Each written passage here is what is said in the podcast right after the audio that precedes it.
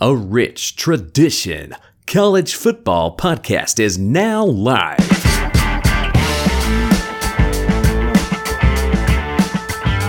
Hello and welcome to a Rich Tradition College Football Podcast. I'm Spencer Van Horn. He's Robbie Steltonpole. Two friends, one love, and that is college football. Roberto, how are you, my friend? Man, I'm doing great. Had a had a nice, kind of relaxing, yet a little busy weekend with uh, little man. He we just left our church and they had a foam party for children outside. Okay. Okay. So yeah. Also, got a pretty bad storm going on around us right now here in Kennesaw. So we're gonna try to record this and not have to worry about the power going out. So, but I'm doing good.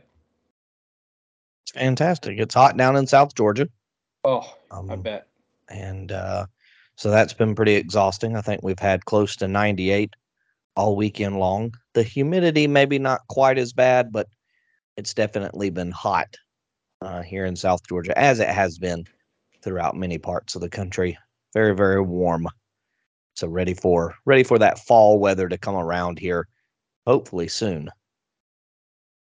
Yeah, I'm I'm so ready for fall, and and not that fake fall. You know that that'll come here for like a week and make you feel all nice, and then it goes spikes again. I'm talking like true fall. Yeah, and I don't think you can have true fall without fake fall. And you That's- fall in that's love with fall with fake you fall in love with fake fall and then fake fall steals your heart and runs out Sure. on you It's true. So Spencer, tonight we don't have I don't think we have any, really any news to cover, but I do believe that we are we're just previewing the Pac-12. I'm I'm sorry, the Big 12. yeah big 12 uh, previews uh, this episode and so rob do you want to start at the bottom or the top or how do you want to get started with the big 12 Well, let me uh, do my thing I normally pull up before we start these. Um, forgot to pull up the win totals page. Um, uh, let's start at the top. I, I think I think we got a really good system going on here, but we're not going to have like a 30, 45 minute conversation about news tonight before we start recording, which I think it's it's it's Sunday. Has the has that other has that other episode gone up yet? uh, it will be Okay, so by the time y'all hear this, uh, uh you'll, you'll by the time you hear hear this pad, no Big Ten will have already been up uh, been uploaded. Uh, this week we are recording tonight on Sunday. We're recording the Big Twelve, um, and then on Thursday we're going to be recording um, ACC. We're trying to get all trying to get all the conferences done and everything before uh, the season begins. And also, Spencer, I mean, I think if I'm not mistaken, we're actually gonna this whole uh, announcement that we had a couple weeks ago, we're gonna be joining. We're gonna be joining Dog Central this week. Like, um, the, either next the next episode will probably be up on Dog Central, which I'm really excited about. yeah we're gonna be uh we're gonna be pretty busy here coming up uh pretty soon so we're uh we got a lot to get to here as the season's only three weeks away rob Whew. Actually, actually, we're less than two Saturdays away. Is- is okay that- yeah because we got football that the week of the 26th or something like that do. don't We have Notre Dame, Notre Dame, uh, Navy, I think, Vanderbilt, Hawaii. I even think USC is playing. Um, Week zero Yeah, week zero. But anyway, um, Spencer. So we're gonna do the Big Twelve. I would- w- The Big Twelve to me, I, like just real quick before we jump into the teams, were were there anything that jumped off the page? Anything that like kind of as a, do you have like a through line for this conference? You know, um, like a narrative or just something that that kind of popped off to you while you were pre, pre, uh, getting ready for these teams? it feels like there's only three teams in the Big 12 that are kind of, you know, in a solid spot and looking to have some momentum to go forward. Everybody else seems to be in sort of a, a microcosm of the league as a whole from an outside standpoint. Big 12 is doing everything they can here over the last couple of years to just try to hang on with the loss of Texas and Oklahoma to the SEC, there is this scramble to just try to maintain as much as you possibly can. And it feels like there's a lot of that throughout the conference individually. Oklahoma State trying to just maintain, you know, and figure some things out and hold on to their position. TCU maintain and hold on to their position. Oklahoma, you know, lots of things to figure out and try not to lose too much ground. Uh, it feels like that is a theme for everybody with Texas, Kansas State, and Texas Tech, maybe all being the teams that feel like they've got momentum going forward and have something to really shoot for. Everybody else seems to, you know, just be hanging on for dear life.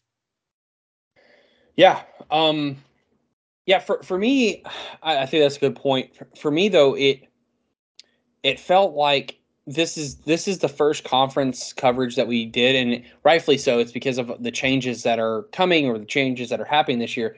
It's the first time that this conference, like this, is the first conference that doesn't feel the same. It it does. It feels it feels new, um, and that's because you know four teams are being added. We're actually going to get to talk about a Texas Tech team that is actually incredibly talented. You, know. Um, it, it just does feel like a different kind of conference this year. But uh, anyway, all right, Spencer. The first first group here, I, I think I think it's pretty pretty easy to t- start with, and that's that's the Texas Longhorns. They're they are a lot of people are all over Texas this year, and and I think for uh, you know good reason in a lot of ways.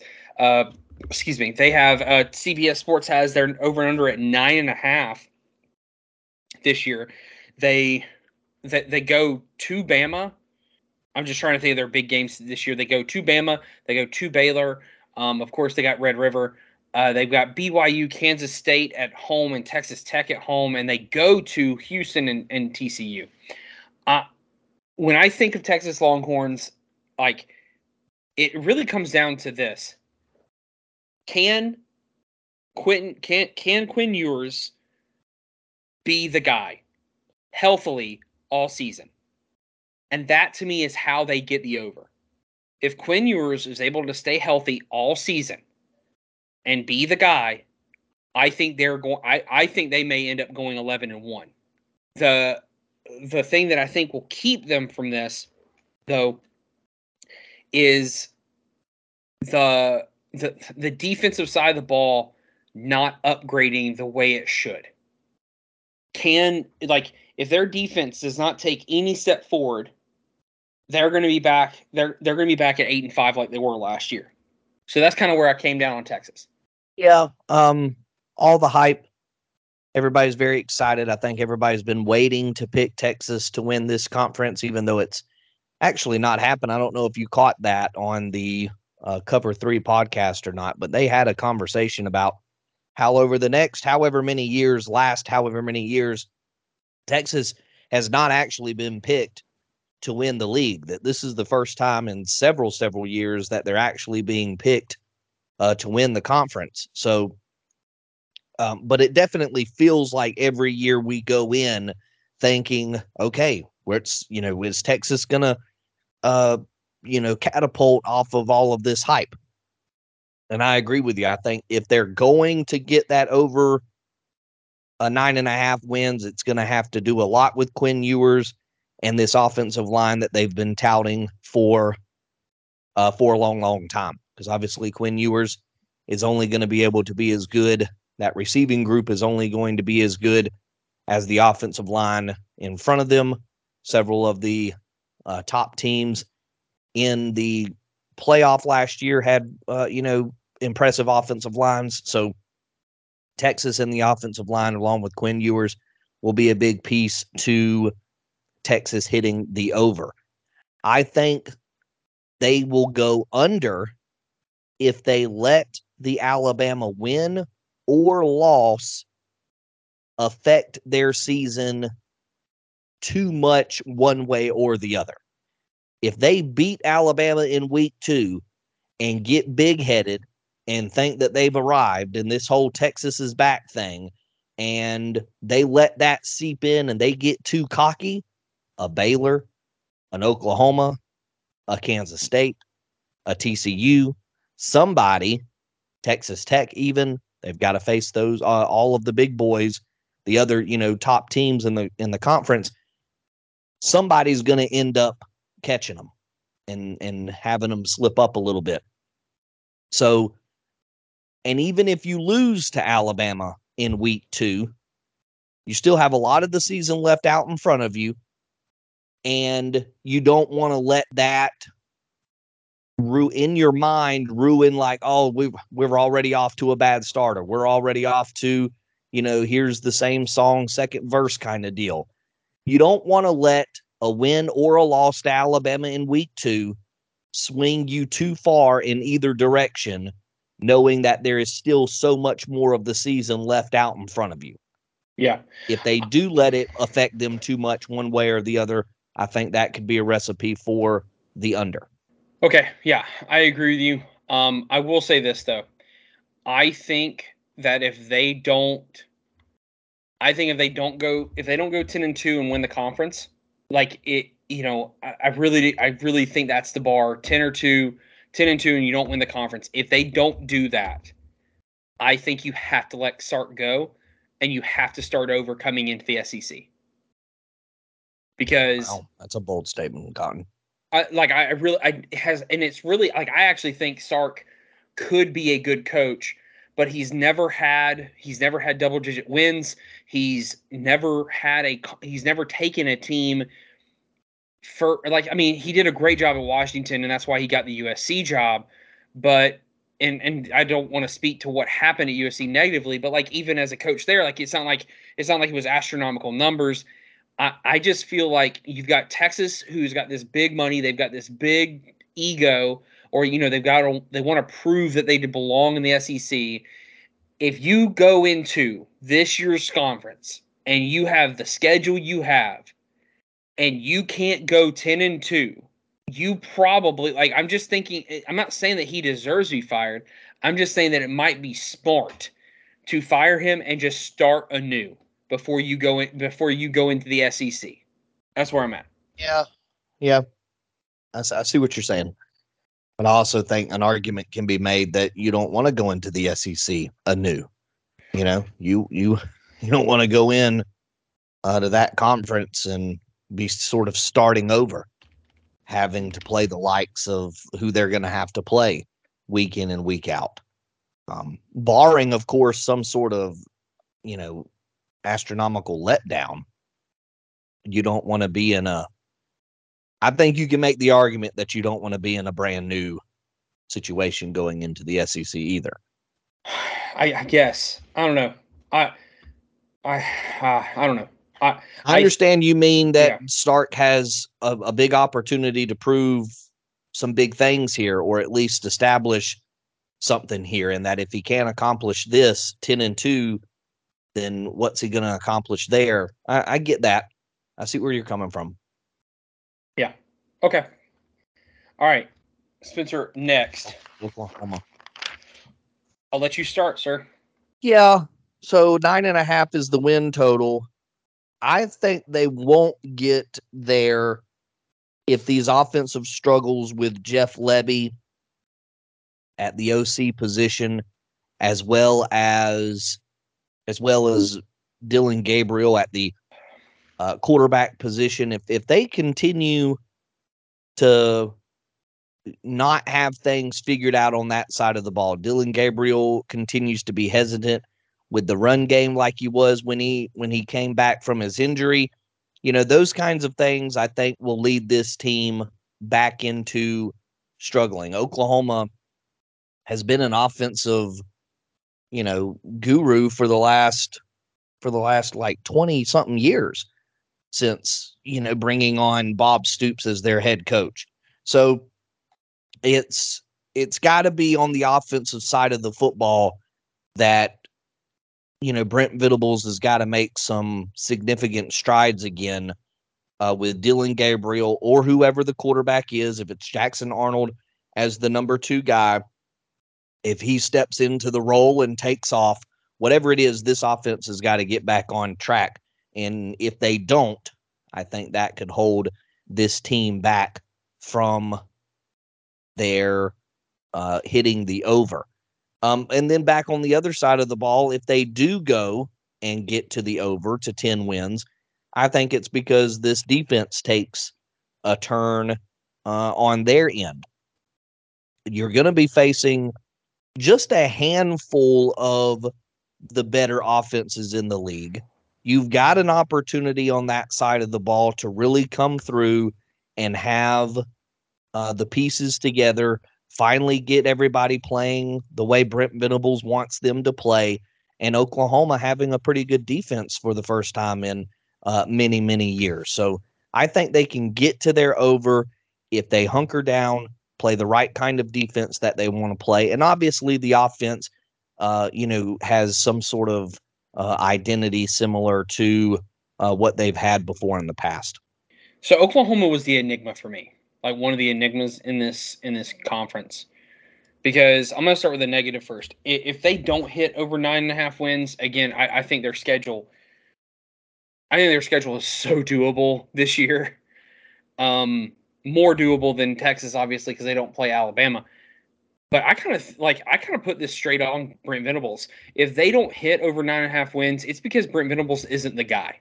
They have talent on this roster. They have talent. They have the coaches. They have a quarterback. They they have two quarterbacks.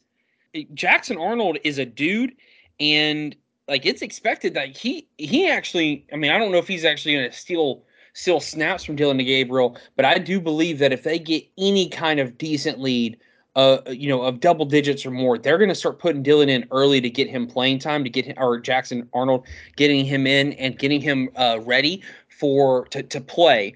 Um, I just don't think there's any excuse. Last year, I could understand it. Hey, you're kind of reeling from what from from you know your coach leaving and taking taking the Heisman quarterback and taking your best wide receiver. Like I understand that. Okay. However, this year again with the schedule you have, and you know, and Venables kind of being a little arrogant at media days, taking shots at Deion Sanders, which I don't understand why people are taking shots at Deion Sanders. The man ain't done nothing yet, um, good or bad. Uh, but he does have this like arrogance about him. If he doesn't do it, I think it's because he's just not the guy for Oklahoma. And again, they may want to move on. Um, but if they do do this, if they do go over nine and a half wins, Spencer, I, think it does go back to the quarterback position, like you were alluding to with offense. You've got Dillon Gabriel. You've got possi- quite possibly the best quarterback from that class in Jackson Arnold from last year coming in. You have guys throw to. You you play a type of offense that kind of should be wide receiver proof. Like it kind of doesn't matter who's playing wide receiver, like because of how much space and the tempo that you play with, like you should be perfectly fine. So I, I kind of that's that's where I came down with Oklahoma. I really think it comes down to the quarterback play to, to get them over the mark. And if they don't, I, I think it's solely on Brent Venables because his defense was atrocious last year. And again, I'm going to I'm gonna give him I'm gonna give him a year. But if it if it comes back again and they're like this, man, I like I just you, you really have to start asking that question at the end of this year. More so, like back to my thing about Sark. If both these teams underperform and neither of them hit their nine and a half win total, I I'm obviously I'm leaning more towards Venables being the one fired and replaced than I am Sark. I mean, would you agree with that? Yeah, I mean both schedules. I understand what you're saying. Both schedules are very, very advantageous. You're, yeah. I mean, if you're Oklahoma, you you're only playing Texas you're missing out on Kansas State, you're missing out on Texas Tech, and you're missing out on Baylor. So I mean, you're missing out on a large swath of the of the top half of the conference. You do have to play uh, TCU and Texas, but you're missing out on a on a large swath of that top six, that top half of the schedule or top half of the conference. So yeah, I mean, you got to be able to come through and capitalize on the fact that you've got Cincinnati, UCF, West Virginia, BYU. You really do have to cap- capitalize on all of that if you're Oklahoma in uh, in year two with Brent Venables. So uh, yeah, no, if uh, um, if they hit this win total, it's gonna a lot of it's gonna have to do with that schedule. Yeah. Okay. Um, next is a team that I really like this year. No one's giving them like. There's not a lot of talk about them this year. I mean, you can disagree with me on this if if you've heard more talk about them, but Kansas State, your your Big 12 champion coming into this year, they they come in this season. Um, words I lost track of thought. Uh, coming in with an eight, their their their win total is eight. They return eight starters on offense, five on defense. Uh, they return like they return Will Howard, who who comes in as a junior. Um, they do lose Deuce Vaughn, who I who like I mean is just awesome, and and they're gonna they're gonna miss him a lot. They they they essentially lost their top four pass catchers if you include Deuce Vaughn. Um, Spencer, but for me, I think that they're able to to get over this eight win total if they just continue to play that kind of bully ball downhill football.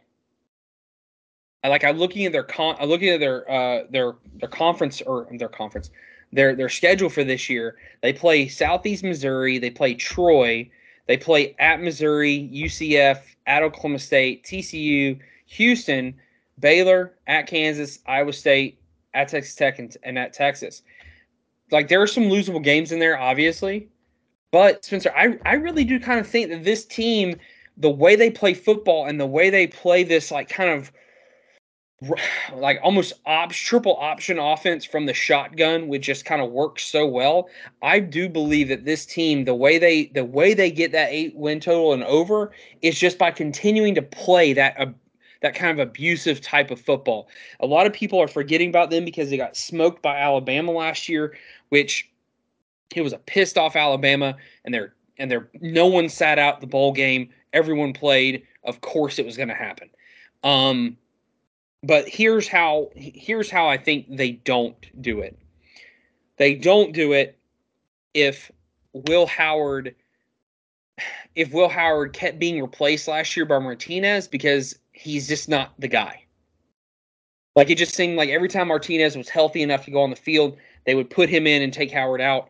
Um, and so I kind of am leaning on this like notion of what if that's for a reason? What if they didn't believe in Howard to fully put put it together? So like that's just kind of where my doubt is. My doubt is a little bit on Howard for this year. If and I'm not saying he can't. I believe Kansas State could do it again. I think they could win the conference again. But I really kind of think that if they don't, it's because of Howard's maybe lack of development um, as a quarterback. So wasn't Marti- Martinez was the starter last year? Correct. And only and Howard got in because of injury. Mm-hmm. And so I think that might have been a lot of why they kept kind of going back to Martinez. And of course, Martinez But I helping get- out with that. Uh, Can I can I Mark. can I clarify what well, I I was just that? to say, Yeah. yeah, I was ahead. just going to say in that fourth game of the year, Martinez sort of, you know, runs off some Martinez magic and beats Mhm. Oklahoma 41 34. So I'm sure they sort of don't want to give up on him from that standpoint. Um, you know, as as if he's healthy, we, we would like to try to go with him as much as possible. But I do think they go with Will Howard for a good portion of the second half of the season, including uh, the championship game. Go ahead. I think I think no, just what I meant was like it, it just seemed like Martinez would be still limping in, in a couple of games, and they would still put him back in. And and I understand that that's a starter thing, but I, I kind of just I, also took it like, well, do y'all not trust Howard because he the kid was a sophomore, you know, it's not like he was a true freshman. Um, but you're right. I mean, Howard played great. I, I have nothing negative to say about his ability. I, it was just weird how they did that. That's all. Um, what about you, Spencer? What what kind of your breakdown on them? you remember the movie Watchmen? Uh, It's my favorite comic book movie. Yes. There you go. So there's a it was on the other day, and there's an interesting uh part where they've got one of the characters in prison, and he's a real psycho kind of character or whatever. He's one of the Oh, good guys actually. Rorschach. Yeah, Rorschach and Rorschach, and he um he, there he's in line in prison with a bunch of people that he put in prison, and they're gonna shank him in the kitchen or in the lunchroom cafeteria, and he forts it, of course, and you know fends off the guy and beats him up or whatever. And then at, he he says to the room full of people, he goes, "You guys seem not to understand. I'm not locked in here with you. You're locked in here with me." I get a feeling that Kansas State is in sort of a similar position. They're looking around. That is the best. I'm sorry. That is the best analogy I've ever heard you come up with. Keep going. I'm sorry. They're they're sort of looking around the rest of the cafeteria with Texas and Oklahoma leaving. And you know, everybody's ready to come after Kansas State now as sort of the big dog, them and TCU. And Kansas State's just like, yeah, you know, bring come on down, ladies and gentlemen.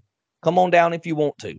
Because like you alluded to, they're they're, you know, bully ball kind of uh style of how they want to play is gonna go a long way and they're very ready and uh, you know they've embraced that um, the development of the head coaching of the coaching staff chris uh, Klieman is really top marks as well i think right there up with with what luke Fickell was able to develop at cincinnati and of course he had a long time of being able uh, to do that so i think the development of the program really had me thinking all of the question marks i feel good about this staff filling them in.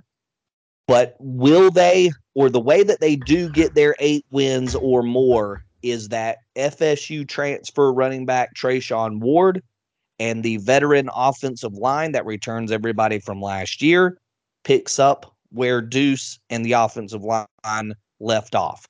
Uh, Deuce Vaughn, obviously a fan favorite. Um, uh, you know, remind you of Darren Sproles. Again, just sort of a guy that not only was very productive on the field, but just became a fan favorite because of how productive and his style and being the small guy and all that stuff. So it's going to be tough to to see him go.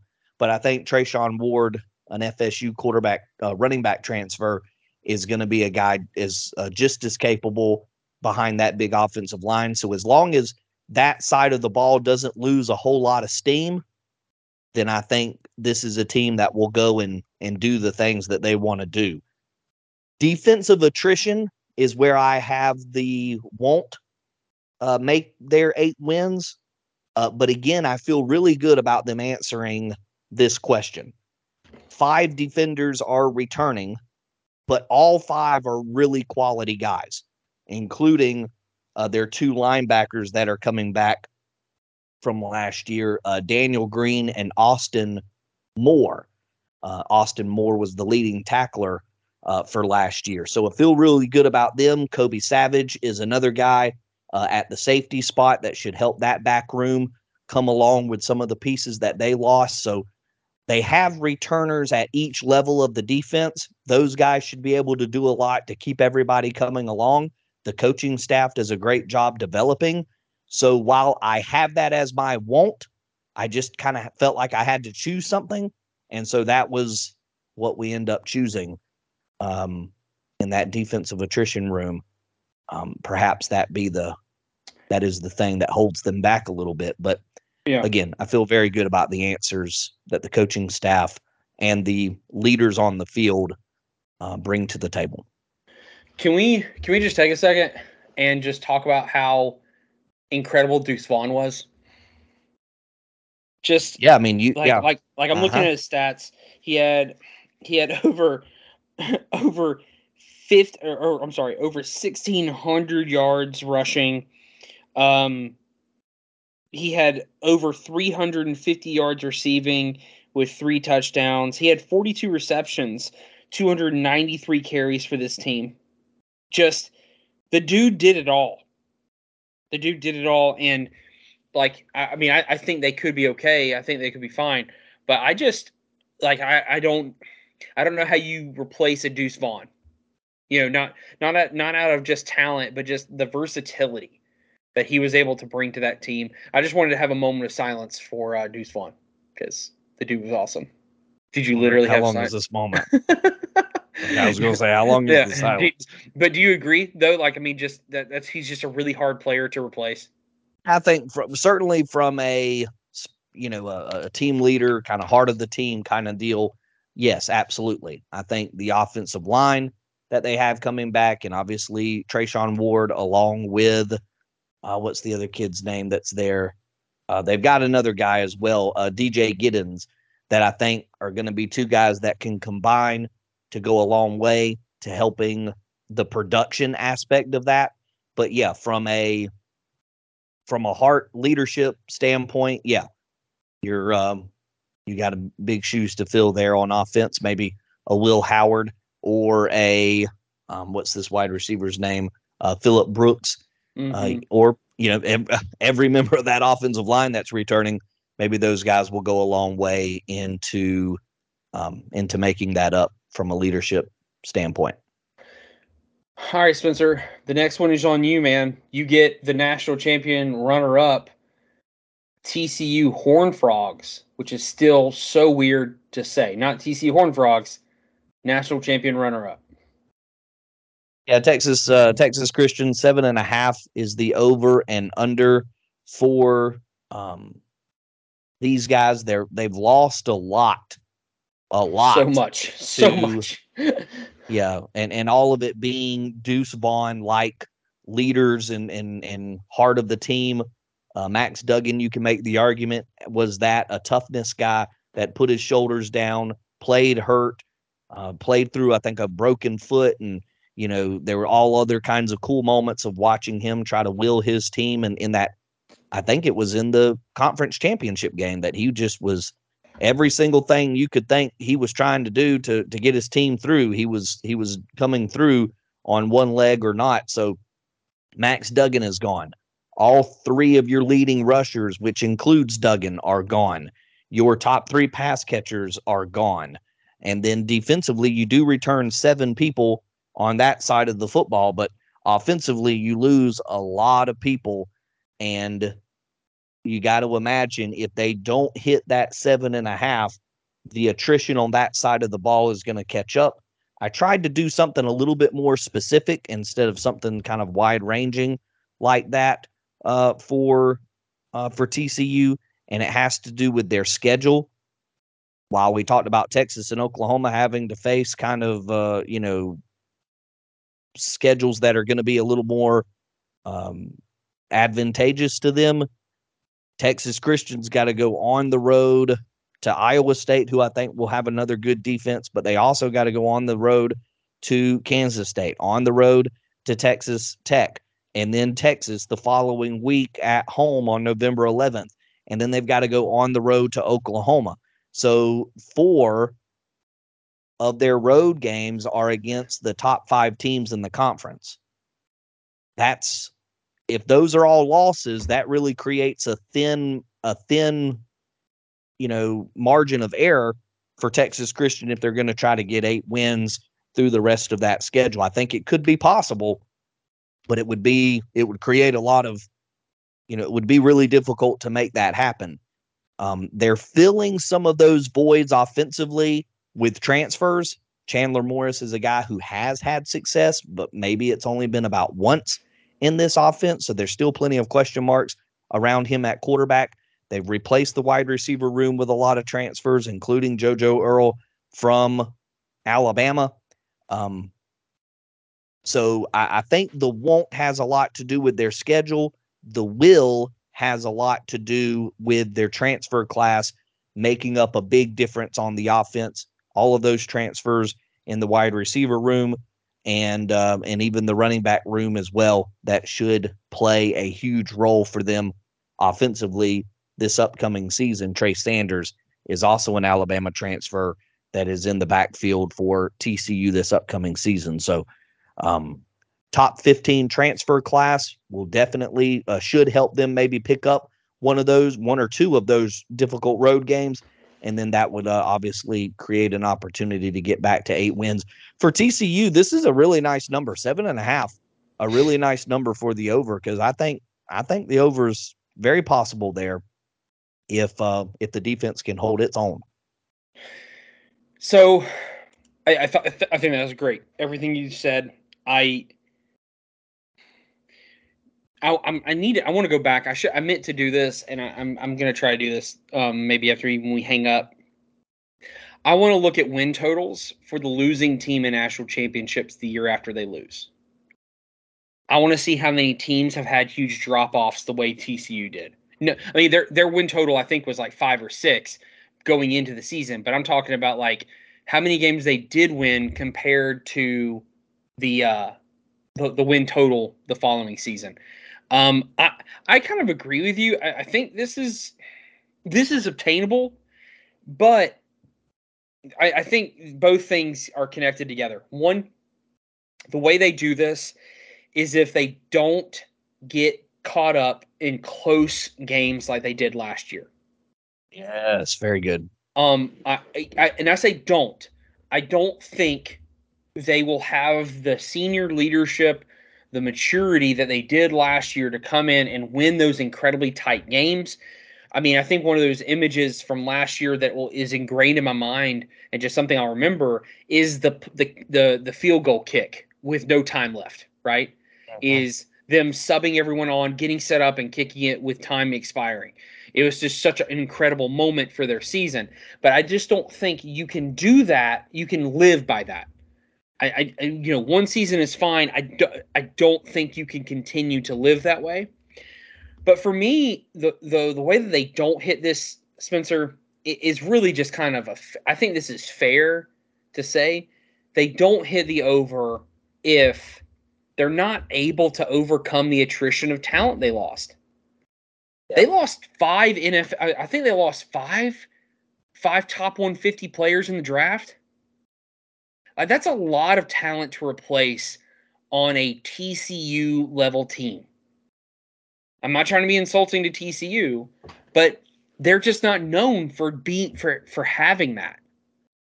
And so for them to have that this past year, which is incredible, the the reason why they won't is because of the that they just were not able to replace the talent they lost. That's why I got. Yeah, no, uh, yeah, no. T- TCU is not necessarily a high ranking recruiting juggernaut kind of team. Yeah. So they could um, be one so day. To, you know. So to lo- lose a lot of those guys, uh, I think you're right. Um. Okay, Spencer. So now we have who I believe, like I, I, had a really hard time with this team.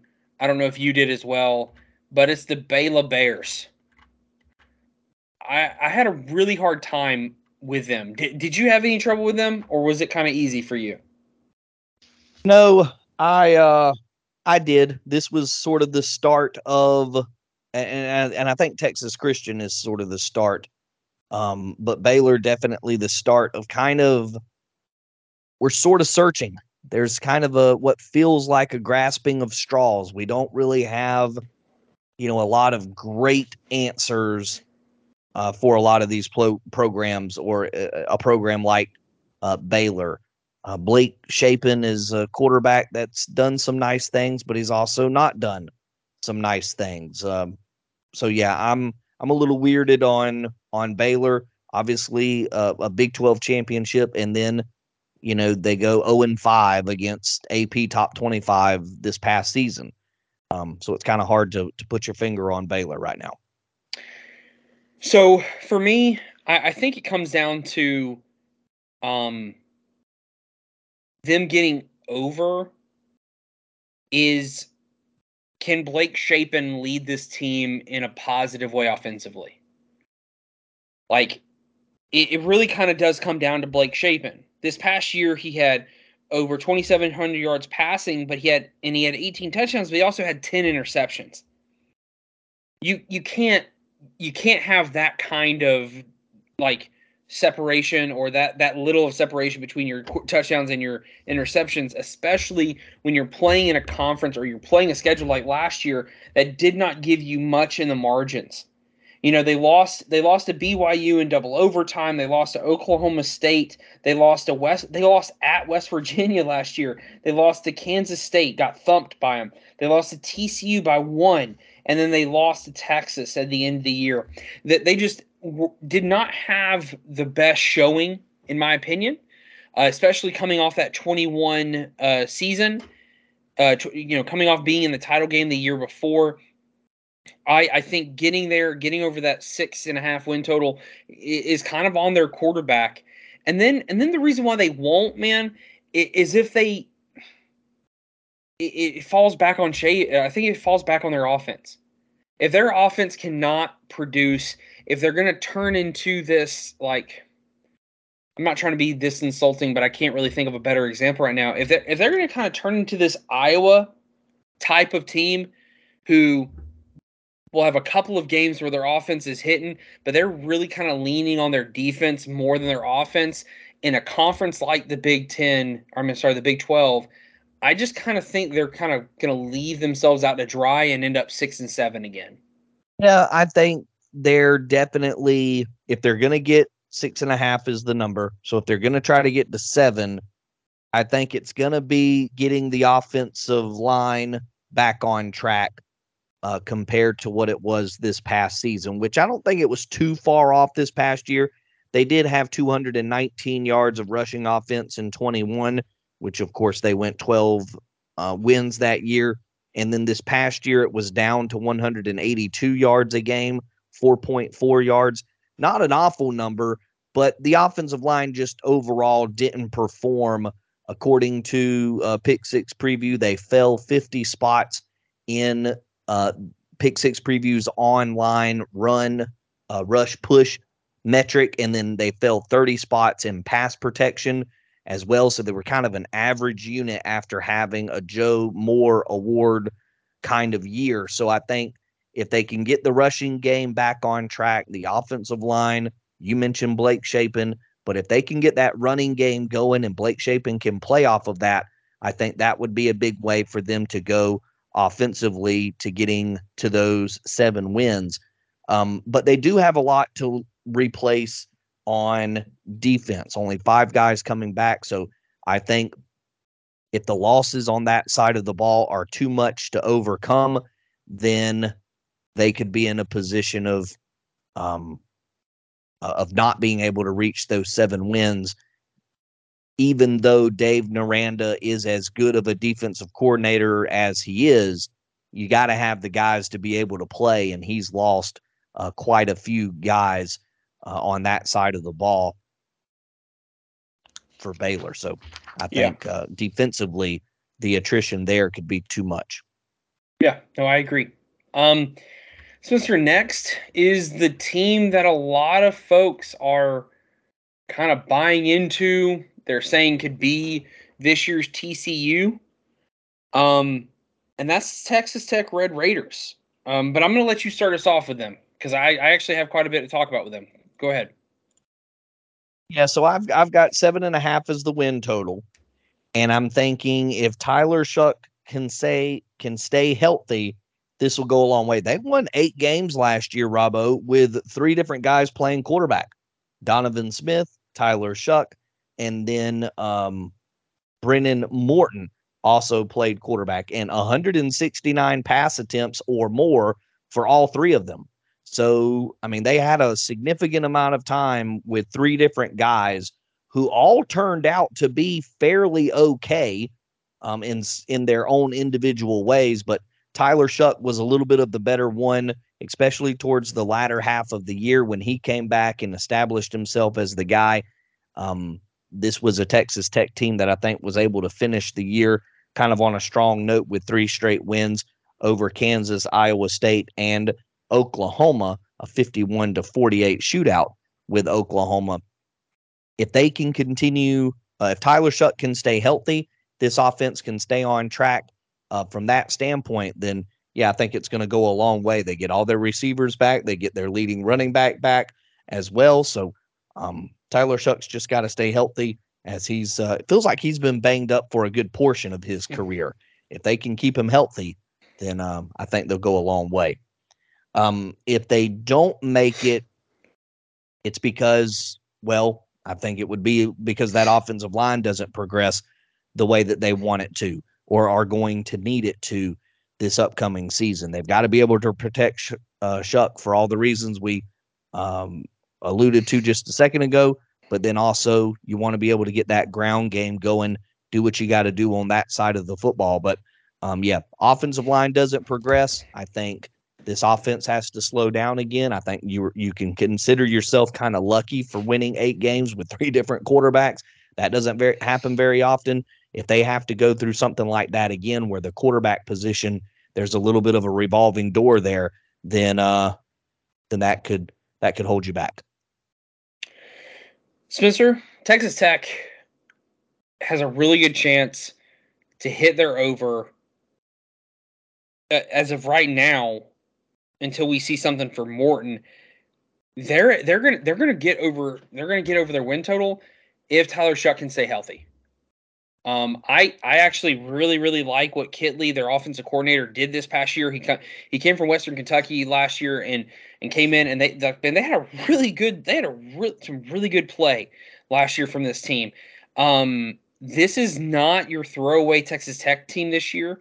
They are returning 11 starters. They are returning their top five pass catchers in a very pass happy offense. They're returning their leading rusher they are they are returning everything and anything to put on the field a very talented matchup against any team in their conference. They have an opportunity, Spencer. I, like I don't even need to have known about TCU last year to see that they have an opportunity for the stars to align to where this team could be in the hunt for the Big 12 for the Big 12 title. And I mean that completely. So them going over seven and a half, I think relies on Tyler Shough. They're the, the, reason why they won't the reason why they won't is because they're unable to beat the two or three teams in the conference that are usually the big dogs to them. And what I mean by that is they need to be able to like they play at Texas, at Baylor, at or uh, they play Kansas State and TCU. So, so they need to win two of those games. I really do think they have to win two of those games to show to get that confidence to show the rest of the conference that they are for real. But if they're unable, if they go oh over four in those games, Spencer, I just don't see how they get over seven wins, over seven half wins. Because I kind of chalk them up to losing to Oregon. But what if they don't? Like, what if they, what if they go into Laramie or Wyoming? They beat Wyoming and they oh, oh, Oregon comes to town the next week, and what if they beat Oregon, man? And so to me, it's kind of like this quarterback is going to take them going to take them the distance if they if they're able if he's able to if he can stay healthy like you said, but then at the same time the thing that'll keep it from them if they if they don't they're not ready for big time and they don't have that confidence to put things together. I think, All right, uh, Texas Tech has a lot of that potential. Go ahead. They do. All right, Spence. We have the Oklahoma State Cowboys next. Um, Oklahoma State did not is not coming off the best season. like I just I just thought about this. I just said those words. They were seven and six, and like everyone talks though about this Oklahoma State team last year that they went like four and eight. You know, um, they did have a lot of transfers out. They didn't have the best luck in certain situations. But once again, Mike Gundy continues to provide a winning season for Oklahoma State. Um, Spencer, for me, it that their win total is six, and I kind of, I kind of think the way the reason why they don't hit this is because their schedule. Unfortunately, they go to Arizona State. They play a Kansas team, which I think is going to be good again. But they play Cincinnati. They play Oklahoma. They play BYU. They play at Iowa State. They play Kansas State, at UCF, and at Houston. I, I really do think the reason why they're not able to hit this win total is simply because I think their schedule is really hard. The the however, the way that they're able to do this is if Alan Bowman which sounds like the most lawyer name ever. Um, if if if Alan Bowman and this offense can go back to what we've seen Oklahoma State be, where it didn't matter who was playing quarterback, it didn't matter who was playing wide receiver, that they were able to be a threat to no matter who they were playing. So it's not even really on Alan Bowman, it's more on this offense. I need this offense to going back to being deadly. And I think that goes back to the OC and goes back to the head coach can this team be deadly again? So that's my breakdown on Oklahoma State. Yeah, so I'm actually sort of just the opposite. My won't is the offense not getting back on track, which I think Yep. they desperately need to be able to do. hmm Uh, but it's been two years now of sort of subpar offensive performances, including the last six games of the year last year, the offense producing zero points against Kansas State, 16, 20, 13, and 19. Last six games of the year, not being able to get over 20 points, um, 21 points or better. Uh, you know, it's a that's a that's a tough pill to swallow, especially for again an offensive guru like Mike Gundy. Uh, and then my will is the schedule. I kind of thought that uh, that would be a spot where they would be able to go off and do the damage that they need to be able to do to get back uh, to the six wins here. I thought that they had some advantages here with uh, with the early portion of the schedule. Um, Arkansas, the Arizona State game, I think is a toss up, but South Alabama, Iowa State's not. It, I think that's going to be a tough defensive game uh, compared to what or considering what we've had from Oklahoma State before.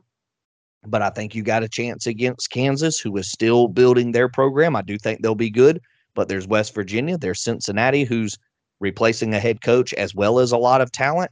There's uh, Houston as well. That's kind of their head coach is on the hot seat, I think.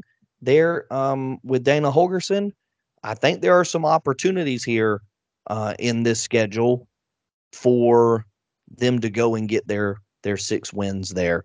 Um, especially again, like if you said, with Alan Bowman at the head of the quarterback or the offense, maybe that's where uh, they start to pick things up and get back on track. I can't imagine two years in a row Mike Gundy's going to let this offense continue to to sputter. Maybe Yeah. Spencer Sanders had more to do with that than um, than we realize. No, I think that's good. Uh, Spencer, next is uh, uh, I mean, it's just so weird saying this because these teams are coming in. The UCF Golden Knights or UCF Knights. You start us off with them. Yeah, so I think the will is going to have a lot to do with if Miles or uh not Miles, but that's basketball player, John Rhys Plumlee can be a consistent passer. And I don't think he's super far off from that. He's done a 63% pass completion, I believe, this past year. Yeah, 63%, but he's got to cut down on the interceptions and they got to find more scoring opportunities through the air. And so I guess that's more of what I'm getting at when I mentioned John Rice Plumlee as a throwing the ball quarterback. Gus Malzahn in this offense has got to be able to get more out of him from that standpoint. His athleticism as a runner is is no doubt, but when uh, Cam Newton took over this offense for one year at Auburn and went the whole way, he was doing it on the ground and he was doing it just as much through the air as he was on the ground. And I think even a Nick Marshall, uh, when he took this team to the national championship or this offense to the national championship, he was uh, again he was getting it done enough through the air. John Rice Plumlee is going to have to be able to do that if they want to reach seven wins. Uh, John Rice Plumlee's got to be a more consistent passer, scoring wise, especially from a scoring standpoint. And then the not making it, they won't make their seven wins if uh, the fact that the schedule catches up to them. No back to back home games for uh, UCF this year. Road games, um, five out of six of them are going to be really tough contests as well. So you're not only taking a step up in competition, but then you're also getting or catching the fact that this schedule is going to be Kent State and then at Boise State, Villanova, an FCS program, of course, and then at Kansas State, home against Baylor, back to Kansas for the Jayhawks on October 7th, bye week, then back on the road to Norman, Oklahoma, home against West Virginia, at Cincinnati, so to Ohio from again, you know, middle Florida, and then Oklahoma State at home, over to Lubbock, Texas, and then Houston at home to finish the year. So no back to back home games. I think that could be something that catches up to you when you're a program that is taking the step up to uh, the tougher competition week in and week out. Oklahoma, West Virginia, Cincinnati, Oklahoma State, Texas Tech, Houston.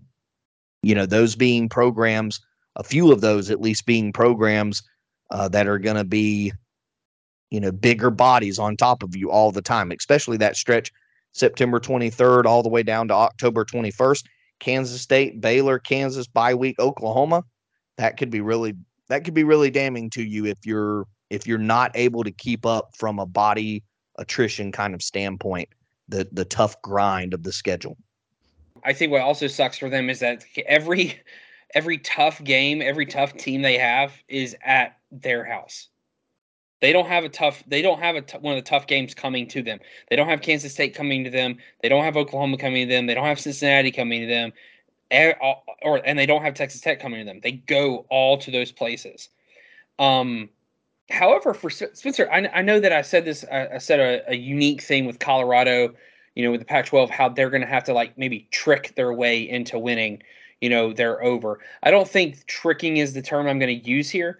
I think that they're going to be able to get over their seven, uh, get their over their seven wins if Gus Malzahn continues to do what he does, which is upset teams he's not supposed to beat. He is infamous for this. He has spent years spoiling teams' seasons at Auburn or at UCF, and he's just so freaking good at it. I think they can. I think they get over seven because Gus Malzahn's a really good coach, and they're able to beat teams that they shouldn't. The way they won't be able to do this, Spencer, is if their defense is not ready for the type of offenses they're going to play in the Big Ten or Big Twelve. I keep doing that crap. Yeah. I really do think. Now, the good thing for them is that they play three. They uh, they play two others, two other outsiders that are coming in to the Big Twelve this year, but I don't know if their defense is, is going to be built up enough or ready for the type of firepower and diversity that is in the offenses in the Big 12. So that's kind of kind of where I'm at with them. Do, do you agree, disagree with anything I just said? Nope. I like all of that. I think your um your UCF, your Cincinnati, your Houston, you're all in this sort of similar boat of bigger competition week in and week out, bigger bodies on a consistent basis that you're having to to go up against. Yeah, I think that's uh, that's definitely has to be a real hurdle for all these programs to overcome. All right, Spence, we're going to try to press the 1.25 uh, speed on this to hurry it up a little bit. Um, next is Iowa State. Um, I'm kind of I'm kind of down on Iowa State just in the sense of I don't think they're going to really be much in the hunt or threatening to a lot of teams, but their win total is only six. They've got the Cy Hawk Trophy this year at home. They still play Northern Iowa. They play Ohio, um, Oklahoma State, TCU, Kansas at BYU. Those are kind of those games that could be winnable for them. They return nine on offense, Spencer, and I think that's kind of – where I'm leaning on the positive and how they're going to be able to do this. They're returning, uh, like I forgot that Hunter Dekkers um, their their sophomore quarterback, he threw for over three thousand yards last year. He threw for 19 touchdowns, but again, threw for only threw for 14 interceptions as well. I think the way they're able to do this is, is Hunter Decker, Dekkers if he's able to improve um, and as a quarterback and as a leader for this team, they're not going to be able to do this, Spencer, if their defense doesn't be who we've seen them be under Matt Campbell. If they can't if they can't continue or if they continue to take this step back defensively and not really be much of a threat on the defensive side of the ball, I think they're going to continue to be an, a, a sub 6 win team. So, I actually don't have anything written down for Iowa State because I kind of have them up in the air um, Hunter Decker, along with several others, uh, maybe it's about four or five other guys, all guys that are expected to be starters, uh, all got in trouble for that gambling on their own team mm. and are facing uh, potential suspensions. Um, could be in trouble pretty big time for all of that, depending on what gets found. Now, on one hand, you might have all those guys still play because it's the NCAA um, well, maybe it's not the NCAA, maybe it's the the the folks that are in charge of all of the the gambling stuff there in Iowa. But either way, you could end up Iowa State could be a program that ends up missing out on several key guys, including Hunter Decker as well as Isaiah Lee, who is one of their nose guards. Um, I believe one of their tight ends is is uh, a part of the the gambling as well as one of their offensive linemen. So all guys that are expected to be starters this upcoming season. I had a hard time writing down anything for Iowa State just because it feels like this is one of those things that could really, you know, just throw your season off the rails. Uh, divide a locker room is what I'm thinking potentially could be at play here for Iowa State. There's all sorts of other things that are just kind of like kind of like how we did with Arizona State last year. It was just sort of I don't know what to do with this. I'm kind of in the same boat with uh with Iowa State, unfortunately, because I do like my, Matt Campbell and I would like to see this program be, get back on track. But um, this could be another unavoidable pothole for the Cyclones. Yeah, I man, I just let me let me just ask you a quick question. I know we're trying to uh, hurry, but like, do you do you kind of feel like Matt Campbell lost his window to take a bigger job? Yeah. I don't know because I always got the impression that he didn't want a bigger job. That okay. uh, outside of he would he would take a bigger job, I think, if it was the right bigger job. That he was not just going to take any bigger job. Um, but I but I felt like I got the impression that he didn't necessarily want all the extra stuff that comes along with an Iowa with a Ohio State or a Michigan or things along those lines. He was not necessarily on board for that level of recruiting.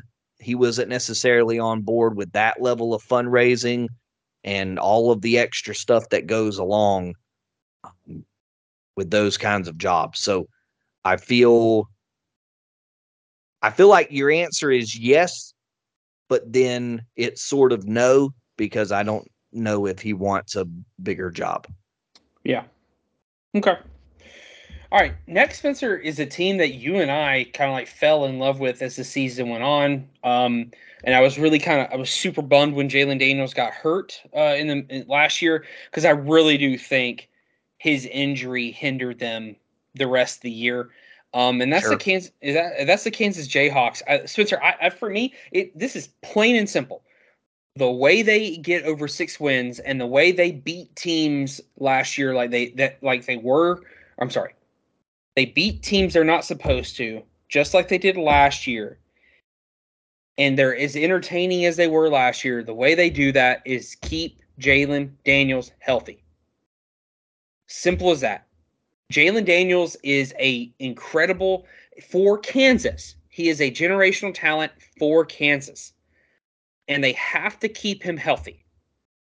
And if they're able to keep him healthy, that is how they win this. That is how they win these games because I don't think it matters if they go on the road or if they're at home with him at the helm and he's healthy, they can win. And on the inverse of this, they don't break that. They don't win the over six games if they let him get hurt and get beat up and they try to bring him back too early and he gets hurt again.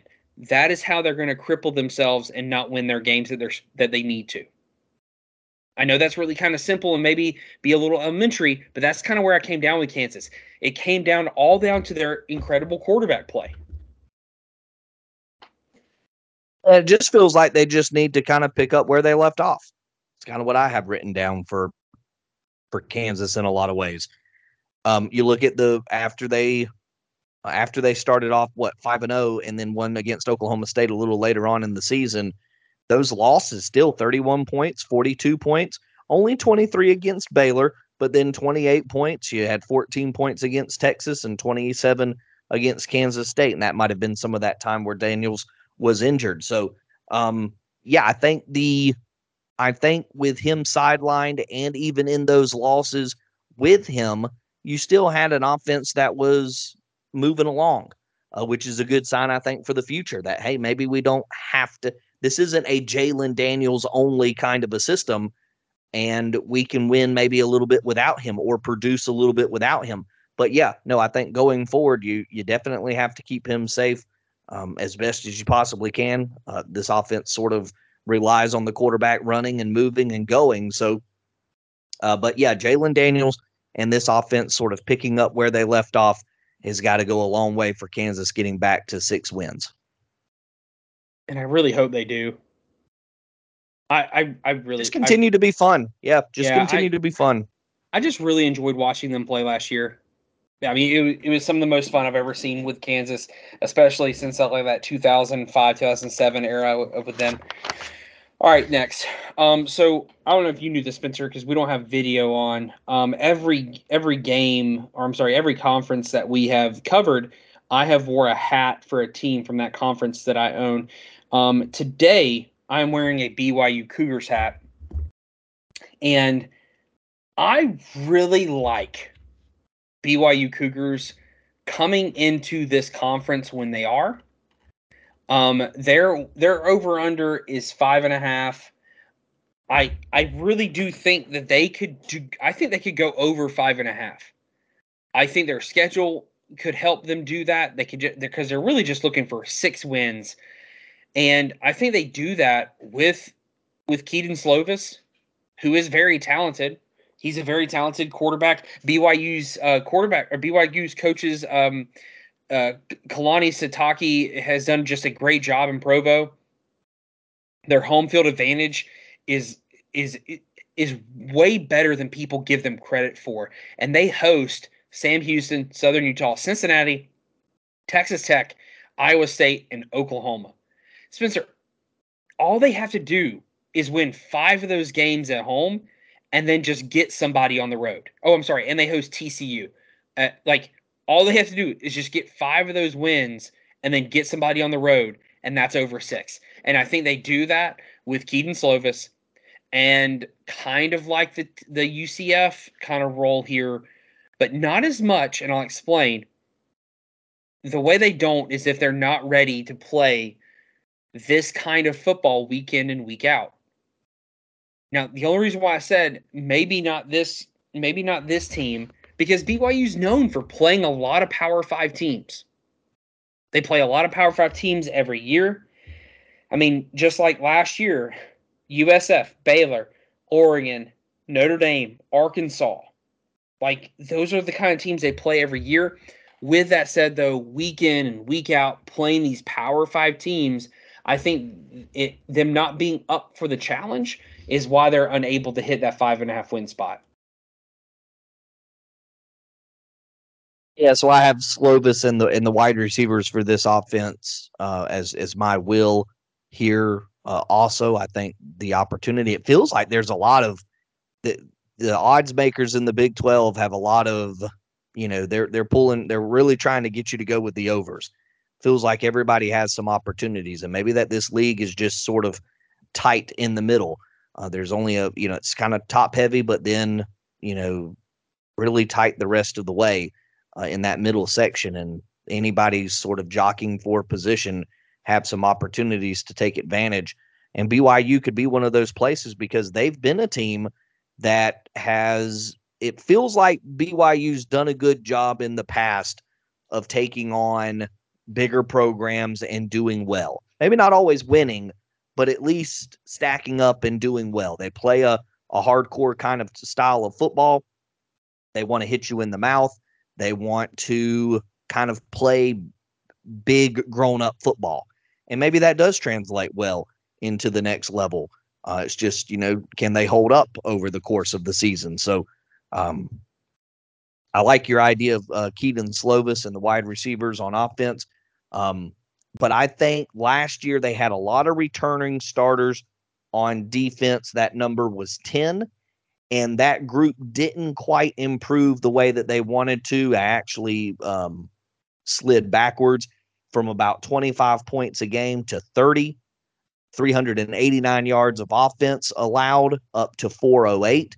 So they slid backwards in at least those two main categories, as well as some several others uh, they've got seven returning starters on defense this year, You kind of want to see maybe some the new faces, those starters that are back, you know, now for twice in a row, those guys that were scorned a little bit, those guys really step up and and play better uh in, you know, their second year back trying to get back into form. So um I think if the starters on defense continue to struggle, the returning starters on defense continue to struggle, then that could be how they don't make up uh, their five and a half or six uh, win total. Okay. Um, Spencer, next is the West Virginia Mountaineers. And I'm going to tell you, I kind of was like you with Iowa State, I think. I don't really have anything. Yeah. I, I really don't freaking know because I think their coach is going to get fired. Um, I don't know when.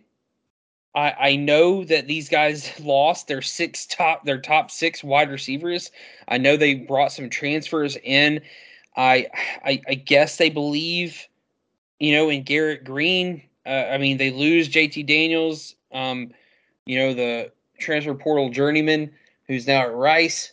Um, yeah, Spencer, I just I, am sorry. This is going to sound so west so disrespectful West Virginia. I just kind of don't know what I don't know what this team is. I don't know what they can be this year. I don't. I, I think they're going to lose their coach. But I guess if I was going to say the way they're able to get over five and a half wins is if Neal Brown can all of a sudden become the coach everyone expected him to be when he got there. Because if you remember, they they were expecting big things from Neal Brown when he got there. And oh yeah, yeah, he he was coming from what UAB, and yeah, Troy uh, had and Troy very successful. Yeah. Troy, Troy, not yeah, UAB, yeah, Troy, and yeah, it had been very successful there, and yeah, it is it, just not panned out, and it was really weird because they beat Baylor forty three to forty, uh, but then they lose games to Texas Tech forty eight to ten. You know, and and that's in two weeks. There, you score forty three points one week and only ten the next week, and then you explode for 31, and then it's back to 14. So, yeah, it was just really, you know, really odd for them offensively. There is mention that they're kind of building the offense for this year around the strengths of the of the personnel, which might mean a little bit more uh, two tight ends, run the football kind of stuff. CJ Donaldson if they're going to get to six wins, I think the success and the carrying of the offense for CJ Donaldson will go a long way to making that happen. He's the running back that's back from last year, or one of the running backs that's back from last year 500 yards, eight touchdowns, and six yards per carry on 87 carries. There are some guys behind him, uh, Justin Johnson, who had 98 carries for 4.4 yards a clip. So if those guys can get going, but mainly Donaldson and build build around him and go with this run heavy offense, maybe that's a way that this takes place for uh, West Virginia. They won't make this happen if Neal Brown's emphasis on the three E's falls through. He's wanting to be more efficient on third downs and red zone more explosive from a defensive standpoint, so limiting long explosive plays and then eliminating errors such as pre-snap alignments and missed tackles and such. So if if his emphasis on those three things fails, then I think this would be, you know, kind of back to uh, a really rough year, five and seven perhaps, and you know, a, a fired coach. Yeah. How long do you think you last? Ooh, let me get the schedule in front of me. Uh, well, if it's if it's ugly in Happy Valley, if it's uh, unhappy in Happy Valley, it, it could have. Shoot, it could happen by the end of uh, by the end of September, and it could happen uh, after Penn State. I yeah. mean, if it's ugly, if they blow them out, if it's a 45 to nothing kind of thing, because mm-hmm. everybody loves Penn State, Rob. If that I mean, happens, I'm one of them. Yeah, I know. Yeah. You got beat by Texas Tech last year, 38 to 10. If you get blown out and, and don't score anything, and you've reverted to sort of an old school looking offense, and that offense doesn't produce anything in week one, yeah, you you could be done in week one. I think. Oh, that's so just that's whew, that's that's scary. Very disheartening. I hope It it, doesn't happen, but Yeah, man. um, I, I you whew. Yeah. I just I remember when he came in, like, man, everyone was so excited. Um, all right. So last two, Spencer, and then and then we're out of here. Uh, the Houston Cougars, another team whose coach is not expected to last the season, um, which is sad. But um, the Houston Cougars come into this year. They're coming into the Big 12. The new kids on the block. They're known for every freaking year playing five or six of the teams from the Big 12. So I almost feel like they belong already. Um, Spencer, though, for, for me, when when I look at this team, do they they have they had to return? I mean, they are they lost so much of key positions. They lost their their number one passer, their number one rusher, and their top two pass catchers. Um, they're they're losing their top six tacklers on defense. They're only returning five often on five on offense, seven on defense. But to hit their hit their over under, um, and of course I didn't have it directly in front of me, um, of five wins. five, Yeah, five yeah, wins. five. Sorry. No, no, it's okay. Uh, Spencer, I really just think it's it's because Donovan Smith is able to. The tra- I think he's a transfer. Um, He is from Texas Tech. yeah, a transfer from Texas Tech. I I think I, I think they're able to hit five and a half or hit over f- five wins just if their offense is able to be deadly on the field. You know, I, we have not seen that yet.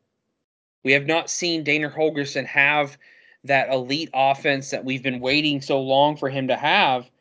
I mean, they had it in 21. I, you know what? I, I, I'll take that back. They did have it in, in 21 um, where they went 12 and 2, but we haven't really seen it since then. And and I kind of hope that Donovan Smith can help that that reemergence of that awesome offense by Houston. Here's how they don't though, Spencer. If they can't freaking play defense. That's how that's how they don't do this. They only let there's only one team who didn't score more than 27 points on them last year, and that was East Carolina. Everyone else scored 27 points or more on them. They their defense has to be better. And it's as simple as that. Navy had twenty. Oh. Okay. only well, one other school. It's yeah, only one other school. you just- your point it? remains. Then why say it? Like, you piece of crap. Uh, no. Uh, yeah, it's weird to say Dana Holgorsen's on the verge of being fired and he's got 20 wins in the last two years. I know. Um, but But obviously, I think it comes down to sort of like how Mark Richt was at Georgia. It wasn't the fact that you, it wasn't who you were beating, it was who you were losing to. Mhm. Uh, Texas Tech in double overtime, Kansas, Tulane in overtime, and then a marathon with SMU 77 to 63, and then Tulsa at the end of the year. Going from 12 and 2 and then reverting backwards and losing to some of the better competition on your schedule, that is a, a pause for concern when you're about to go into a tougher conference. So I think that's where some of that hot seat for Dana Holgorsen comes into play. And I wouldn't be surprised that there's stuff off the field, but I'm not going to go too far into that if that's inaccurate. But if something tells me there was one or two things, you know, not like scandalous, but just like comments and different things that maybe just aren't um, being received as well. Uh, but yeah, Donovan Smith is the quarterback. There's plenty of reason to think the offense can go, Rob. I think, uh, you know, 36 points a game the last two years. So I think there's plenty of reason to believe that side of the ball can go. But you're right. It, it's got to be, it's got to start defensively. 32 points a game last year. You gave up 77 to somebody. You gave up That's 77. I mean, that's- that's that's a tough. To SMU, man. God, man, that SMU team, like, I was going to say SMU. That that's, yeah, that's like freaking if anybody's to go get 77, then dude, I feel more and more. I, I, the more and more I've gotten away from our our Big Ten preview, I, I am, which I don't even think is posted yet. I am so excited about our Wisconsin pick, about about Tanner Mordecai at Wisconsin, dude. yeah, he's going to light it up in the Big Ten. anyway, I'm sorry. Is is that all you had for Houston, bud?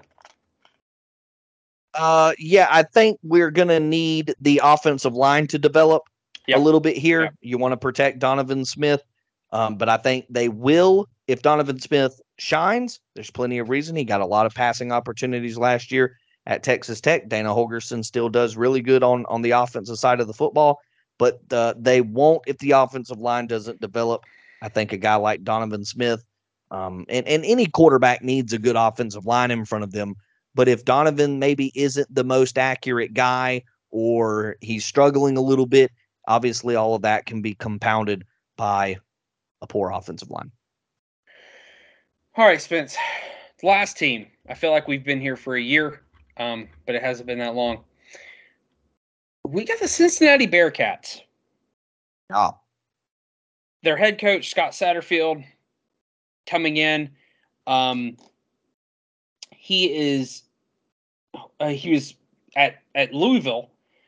Comes from Louisville, goes to Cincinnati. It kind of kind of get the feeling after doing some research on this that people were ready for him to leave Louisville. Um, maybe not the the best exit over there. Um, for them. I get the impression, Rob, it was sort of was it uh, they wanted Satterfield to leave, or did they? I think they were kind of ready for Jeff Brohm. Maybe it was a little bit of both. Yeah. But it definitely felt like Satterfield flirted with another job, which Yep. didn't help his case.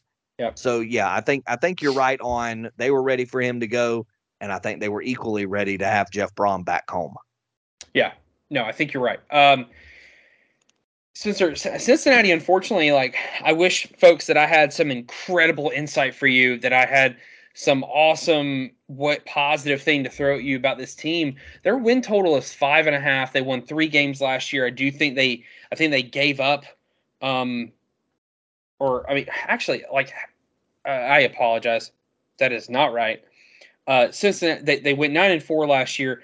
They're only returning three on offense, is what I was trying to get at. They don't return. quite the number to get mixed up. yeah, my yeah, my fault, man. Um, my notes, uh, my notes are very messy. Um, I'm just teasing you. Uh, but it it does for for me. Cincinnati is the biggest culprit of the.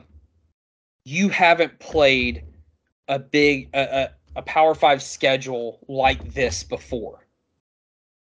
That that is where I'm at with Cincinnati. I'm not saying they can't. I'm not saying they won't, but when you come when you come from a former conference where you're not having to just get you know just be, you're thumping every single week against big big boy schools i really do think that they deserve to be in the playoff you know a couple years ago when, when they got in. I, I i've i've never belittled cincinnati for for getting in there. However i just you're only returning three starters. You got a new coach coming in who may not have had the best time at louisville. I don't know if if right now if this year is the year for this to happen.